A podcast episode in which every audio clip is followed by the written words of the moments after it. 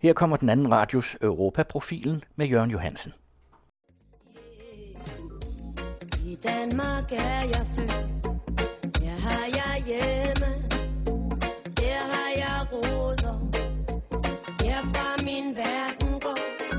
Men jeg tøver år efter år, kan ikke se helt den hvide verden hvor. Jeg skal blive gammel, slå mig ned og bygge min bundegård.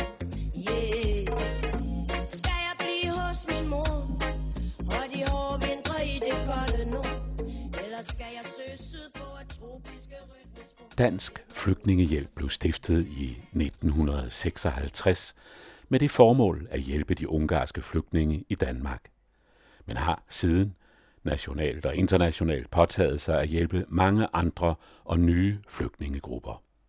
Om et øjeblik taler jeg med Finn Slumstrup, der kom til Dansk Flygtningehjælp som informationschef i 1986.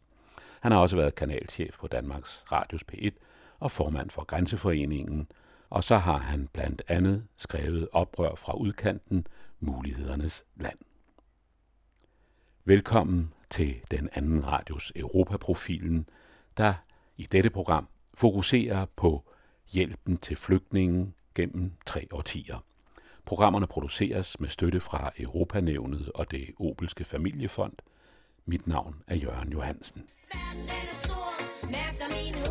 jeg trives, hvor jeg bor, men jeg savner Sudan og den røde jord. Min far, min søster og min bror. Yeah. Verden den er stor, mærker mine ord. Jeg savner min mor, når jeg følger mit hjerte. For 30 år siden, øh, Finn Slumstrup, der blev du ansat som informationschef i Dansk Flygtningehjælp. I dag sidder du så og kan ja, i agtage øh, følge med i den debat, der er omkring flygtninge og integrationsspørgsmål. Hvis du skal sammenholde dengang og nu, hvad altså, er altså det, noget af det første, der falder dig ind? Det første, der falder mig ind, er, at for 30 år siden var der en gennemført politisk vilje til, at øh, flygtninge og asylansøgere skulle behandles ordentligt, og man skældnede imellem flygtninge og asylansøgere på den ene side, og så øh, fremmedarbejdere, gæstearbejdere og indvandrere på den anden side. Der var stadigvæk et fungerende, periodevis endog velfungerende internationalt samarbejde. FN's højkommissariat for flygtninge, UNHCR, med hovedkvarter i Genève, havde en stor global rolle. Mange danskere var faktisk stolte af, at forhenværende statsminister Paul Hartling i en periode blev FN's højkommissær for flygtninge. Og så havde man UNRWA, United Nations Relief and Work Agency, øh, som havde den helt særlige opgave med flygtningene i Mellemøsten, palæstinensiske flygtninge. Og det fungerede også. I dag er det system brudt fuldstændig sammen. Det, det er det, der er sket. Ting, som vi kæmpede for, der sidst i 80'erne, det var noget, jeg som informationschef lagde meget vægt på, at man må ikke, man må ikke slå flygtninge og indvandrere sammen.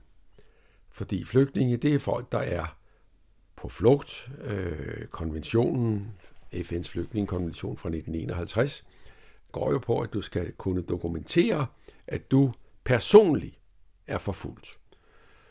Og så ud fra forskellige grunde, så kan du få asyl.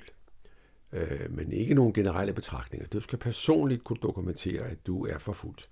Og før jeg kom i flygtningehjælpen, sad jeg faktisk i en periode i flygtningenævnet, øh, og var med til at opleve det, og, og, og hvordan vi brugte nogle af vores højeste juridiske eksperter, altså højesteretsdommer og så videre til det der. Det var jeg meget stolt af øh, at opleve. Øh, samtidig i den periode skete der så det jo, at, at flygtningetallet begyndte at stige, eller asylansøgertallet begyndte at stige, så man gik over til at sige, at det kan ikke være rimeligt, at vi i hver eneste sag skal være ni personer med en højesteretsdommer, det kan ikke nytte noget.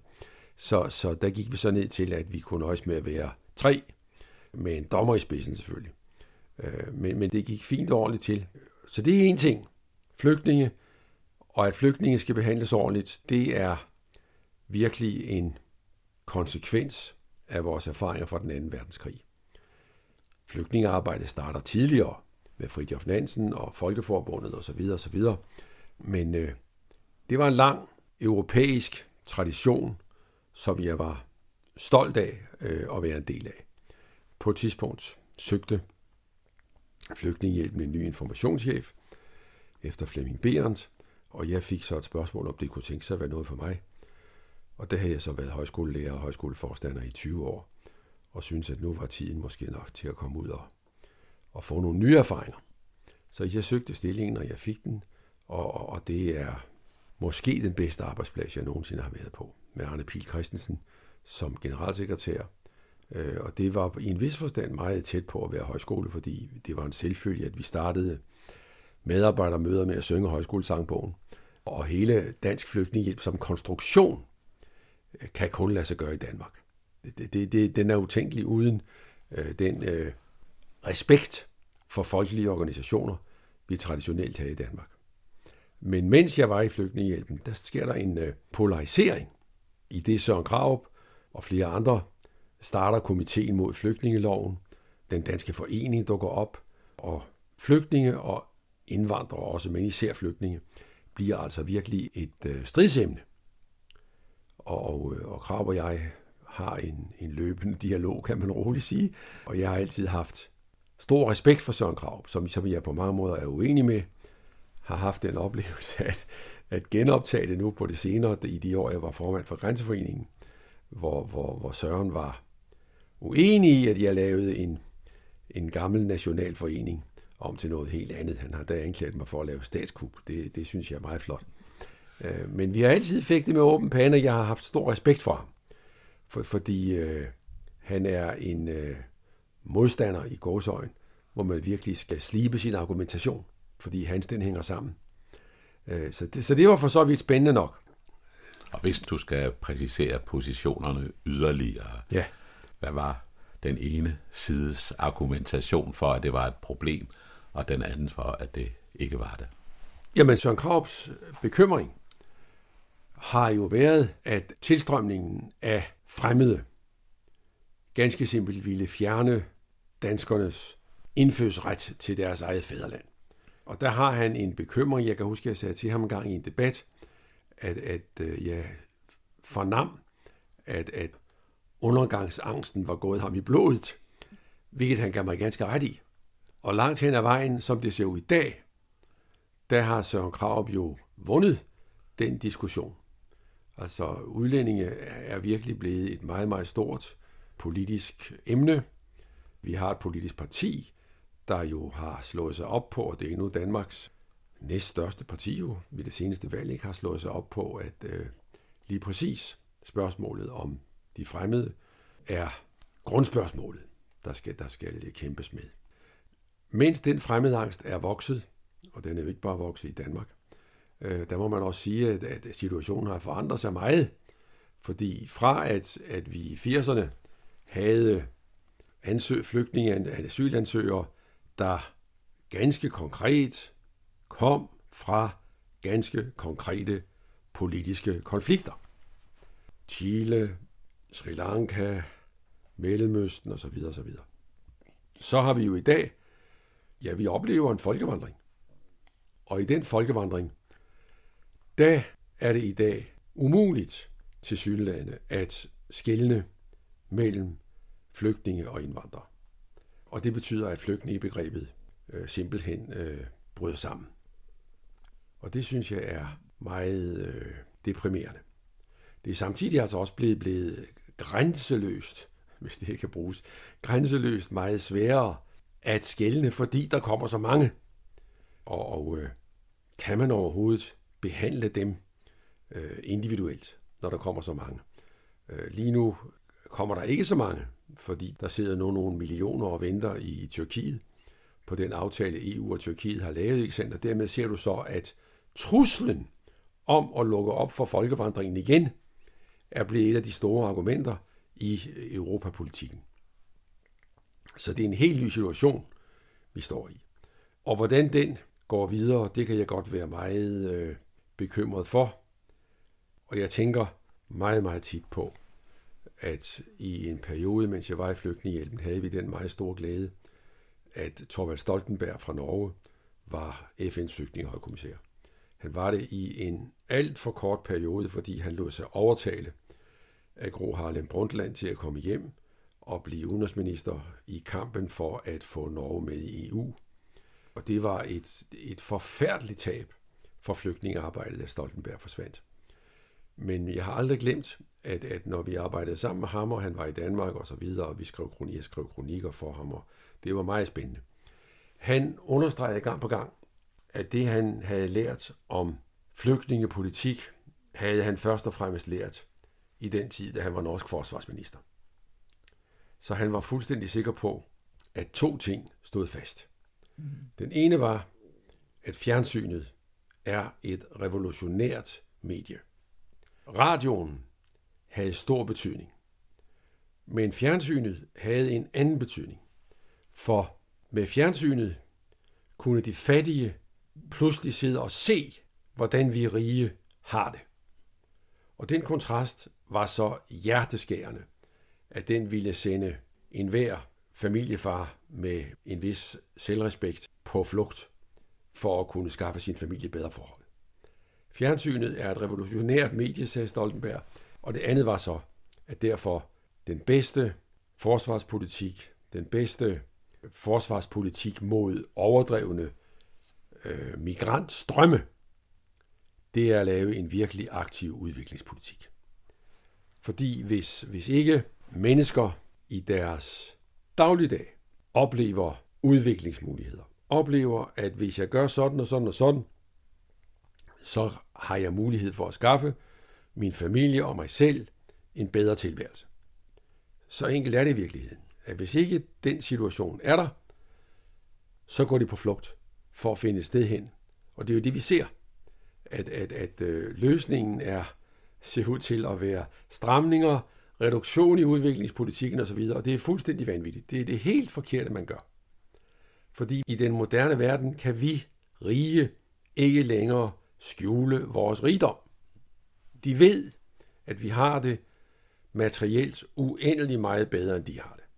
Og det vil mange af dem ikke finde sig i. Og samtidig har vi bevidst været med til at tømme deres dagligdag for udviklingsmuligheder. Det skal give præcis den giftige cocktail, øh, vi nu ser. Og når den så kommer, så viser vi os jo at være ganske uforberedte. Der er både spørgsmålet om forsvaret af EU's ydre grænser, men der er også det, at når de nu kommer, hvordan behandler vi dem så? Fordi den gamle sandhed er jo, at flygtninge og migranter, de opfører sig ligesom vand. De kommer ind alle de steder, hvor der er hul. Det er bare en gammel øh, visdom, øh, som igen og igen og igen viser sig at være sandt. Og, og bag ved flugten ligger der jo en sådan desperation i mange tilfælde, at det kan vi magelige vesterlændinge slet ikke sætte os ind i. De udsætter sig jo for de mest forfærdelige ting, øh, for at komme afsted og se, om en anden eksistens er mulig. Og vi har heller ikke forstået, at mange af de mennesker, der kommer, deres livsopfattelse er jo sådan, at de har alt at vinde og intet at miste. Så, så der er en desperation, som vi har svært ved at sætte os ind i. Og vi har overhovedet ikke bestræbt os på at, skal vi sige, holde flygtningepolitikken assur. Så derfor er i dag er, er den her store tilstrømning, vi har fået af mennesker tværs over Middelhavet, der så samtidig er ved at blive en stor kirkegård, den rammer Europa helt uforberedt og er stærkt medvirkende til, at EU i dag er i dyb krise. Fordi på den ene side, så siger vi, jamen, øh, den eneste måde at løse det på, det er ved en fælles europæisk politik. Og det er jo også fuldstændig rigtigt, men da en sådan fælles europæisk politik mildest ikke er i sigte, så er det så every man for himself. Og så får vi så en række nationale politikker, der peger i øst og vest, og de hårdeste med Ungarn i spidsen, de bliver belønnet fordi de får ingen flygtning. Så fra 30 år siden og så i dag, det er springet fra en på mange måder velordnet politik til noget nær totalt sammenbrud. Ja, du siger noget nær totalt sammenbrud. Og i hvert tilfælde er der så også noget, der tyder på, at det i hvert fald er en total opløsning af, ja, af det europæiske ja. fællesskab. Ja. Jeg synes tit, man kan sige, at 1940'erne var et fantastisk centralt årti. Fordi de første fem år i 1940'erne, der har vi det fuldstændige vanvid. 2. verdenskrig. Og vi kalder det umenneskelighed, men det er mennesker, der gør det. Så spørgsmålet er altså, om det er umenneskeligt. Men i anden halvdel af 40'erne, der har du så en bølge af vilje, du kan også sige en bølge af bundanger, til at prøve på at indrette verden, sådan at det her kommer ikke til at ske igen. Øh, man har jo både erfaringerne fra 1. og fra 2. verdenskrig. Nu må vi indrette verden på en måde, så det her ikke sker igen. Øh, og alle de, eller mange af de konventioner, vi har, og de organisationer, vi har, de vokser jo frem der fra 1947, 48, 49, 50, og så kommer så flygtningekonventionen i 51. Når vi nu sidder og får genopfriske, hvordan det var, så kan jeg huske, at jeg engang var med til en stor konference op i Stockholm, hvor der var en bølge af engagement i, at vi skal have gjort FN's flygtningekonvention fra 1951 endnu mere omfattende. Og hvor jeg så siger, skulle vi ikke lige starte med at få 1951-konventionen respekteret i langt højere grad, end vi ser, fordi der var jo mange lande, der havde skrevet under på den, men alligevel puttede den på godt dansk skråt op. Øh, så skulle vi ikke arbejde for, at den virkelig bliver bredt ud og bliver universel. Øh, og det var en konference, hvor Hartling var med som, som, øh, som forhenværende højkommissær. Og han øh, understregede meget, at det var bestemt også hans erfaring. Skulle vi ikke lige spise brød til, og så arbejde for at.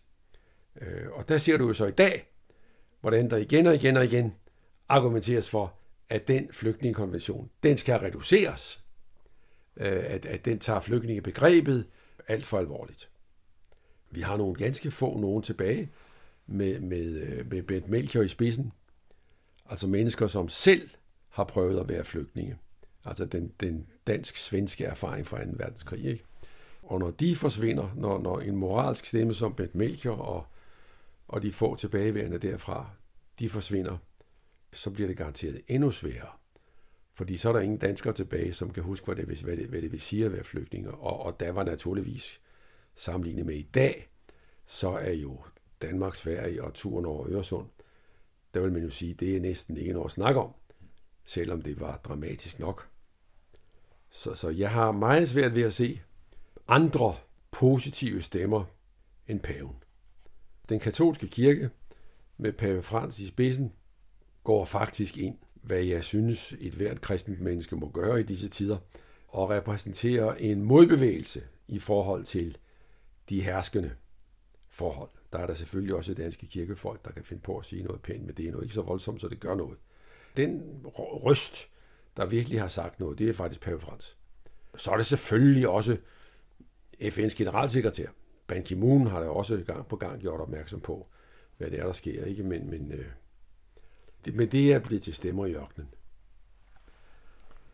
Den skældning mellem flygtninge og indvandrere, eller mellem flygtningeproblemet og, og indvandring, som du talte om som en del af virkeligheden ja. for 30 år siden. Er den overhovedet mulig at opretholde i dag? Jeg tror, det er blevet, eller det er ikke noget, jeg tror, det er blevet meget svært. Og det kan næsten lyde akademisk teoretiserende, når man siger, at det er ud fra et menneskeligt synspunkt, men det synes jeg faktisk, så er det vigtigt at skelne mellem mennesker, der er personligt forfulgte, øh, og som altså har sat livet på spil for ikke at miste det. Og så på den anden side mennesker, der kommer hertil, fordi de gerne vil skaffe deres familie en bedre tilværelse. Øh, der er for mig at se en humanitær forskel. Men hvis man så ser på de mennesker, der kommer fra Syrien for eksempel i dag, altså hvor, hvor går skillelinjen mellem øh, de to former for udrejser og indrejser? Jamen lige præcis. For der kommer en masse fra Syrien, som ikke kan argumentere for, at de er personligt forfulgte på anden måde, end at det er livsfarligt at være i Syrien. Øh, og, og, og der bryder jo også det, det individuelle øh, begreb, det bryder sammen. Så den skældning er i dag blevet meget, meget vanskelig. Det er den. Samtidig med, at du jo også ser, at noget af det, vi snakkede om for 30 år siden, at skulle man udvide flygtningebegrebet, fordi vi kunne se allerede dengang, at der ville komme nogle mennesker, som man kunne kalde for klimaflygtninge. De flygter, fordi eksistensmulighederne, der hvor de bor, er væk. Og det er selvfølgelig, kan man argumentere for, menneskeskabte indgreb, der har gjort, at mulighederne er væk. Men alligevel er det det samme som øh, at være forfulgt af religiøse grunde, eller seksuelle grunde, eller, eller på grund af politiske anskuelser. Det, det er svævende og vanskeligt. Det er det helt bestemt. Men altså i dag, som jeg siger, det er brudt sammen. Og jeg har meget, meget svært ved at se noget sted det politiske format, der skal til for at tænke det her igen på en ny måde. Fordi vi er nu anbragt over i en forsvarskamp, og den indgår jo selvfølgelig i det overordnede billede, at Europa, der har lavet så forfærdelig mange ulykker, men også har været en humanitetens øh, avantgarde, at Europa i dag er reduceret til at være 11-12 procent af jordens befolkning, øh, og jo i virkeligheden er et stadigvæk et konstant reducerende mindretal. Europa har mistet energien til bare at reproducere sig selv, øh, og derfor kompliceres det her jo yderligere af, at på den ene side er vi vildt skeptiske over for alle dem, der kommer væltende. På den anden side ved vi godt, at uden vi får tilført ny menneskelig kapital, så reduceres vi endnu mere. Skal vi opretholde vores levestandard, så skal der nye mennesker til, og dem skaber vi ikke selv i tilstrækkelig omfang. Altså må vi, må vi øh, importere dem. Og det gør det selvfølgelig yderligere komplekst, så du også her kan få diskussionen, vi havde for kort tid siden, hvor daværende udenrigsminister Christian Jensen sagde, at, at, at det var nødvendigt for Danmark at få nogle begavede udlændinge hertil. Og det ved alle jo godt, at det er. Så man kan sige, at, at, at problemet er ikke, at der kommer udlændinge. Problemet er, at det er de forkerte, der kommer. Så det er, det er blevet så komplekst, at det er næsten umuligt at redde tråden ud, tror jeg. Du hørte en samtale med Finn Slumstrup. Europaprofilen produceres med støtte fra Europanævnet og det Obelske Familiefond. Mit navn er Jørgen Johansen, og i redaktionen sidder i øvrigt Ove Weiss og Annette Brun Johansen. Jeg prøver lykken år efter år, og jeg ved lige præcis, hvor jeg står. I Sudan er jeg en bleg og i Danmark det sorte for. Bah.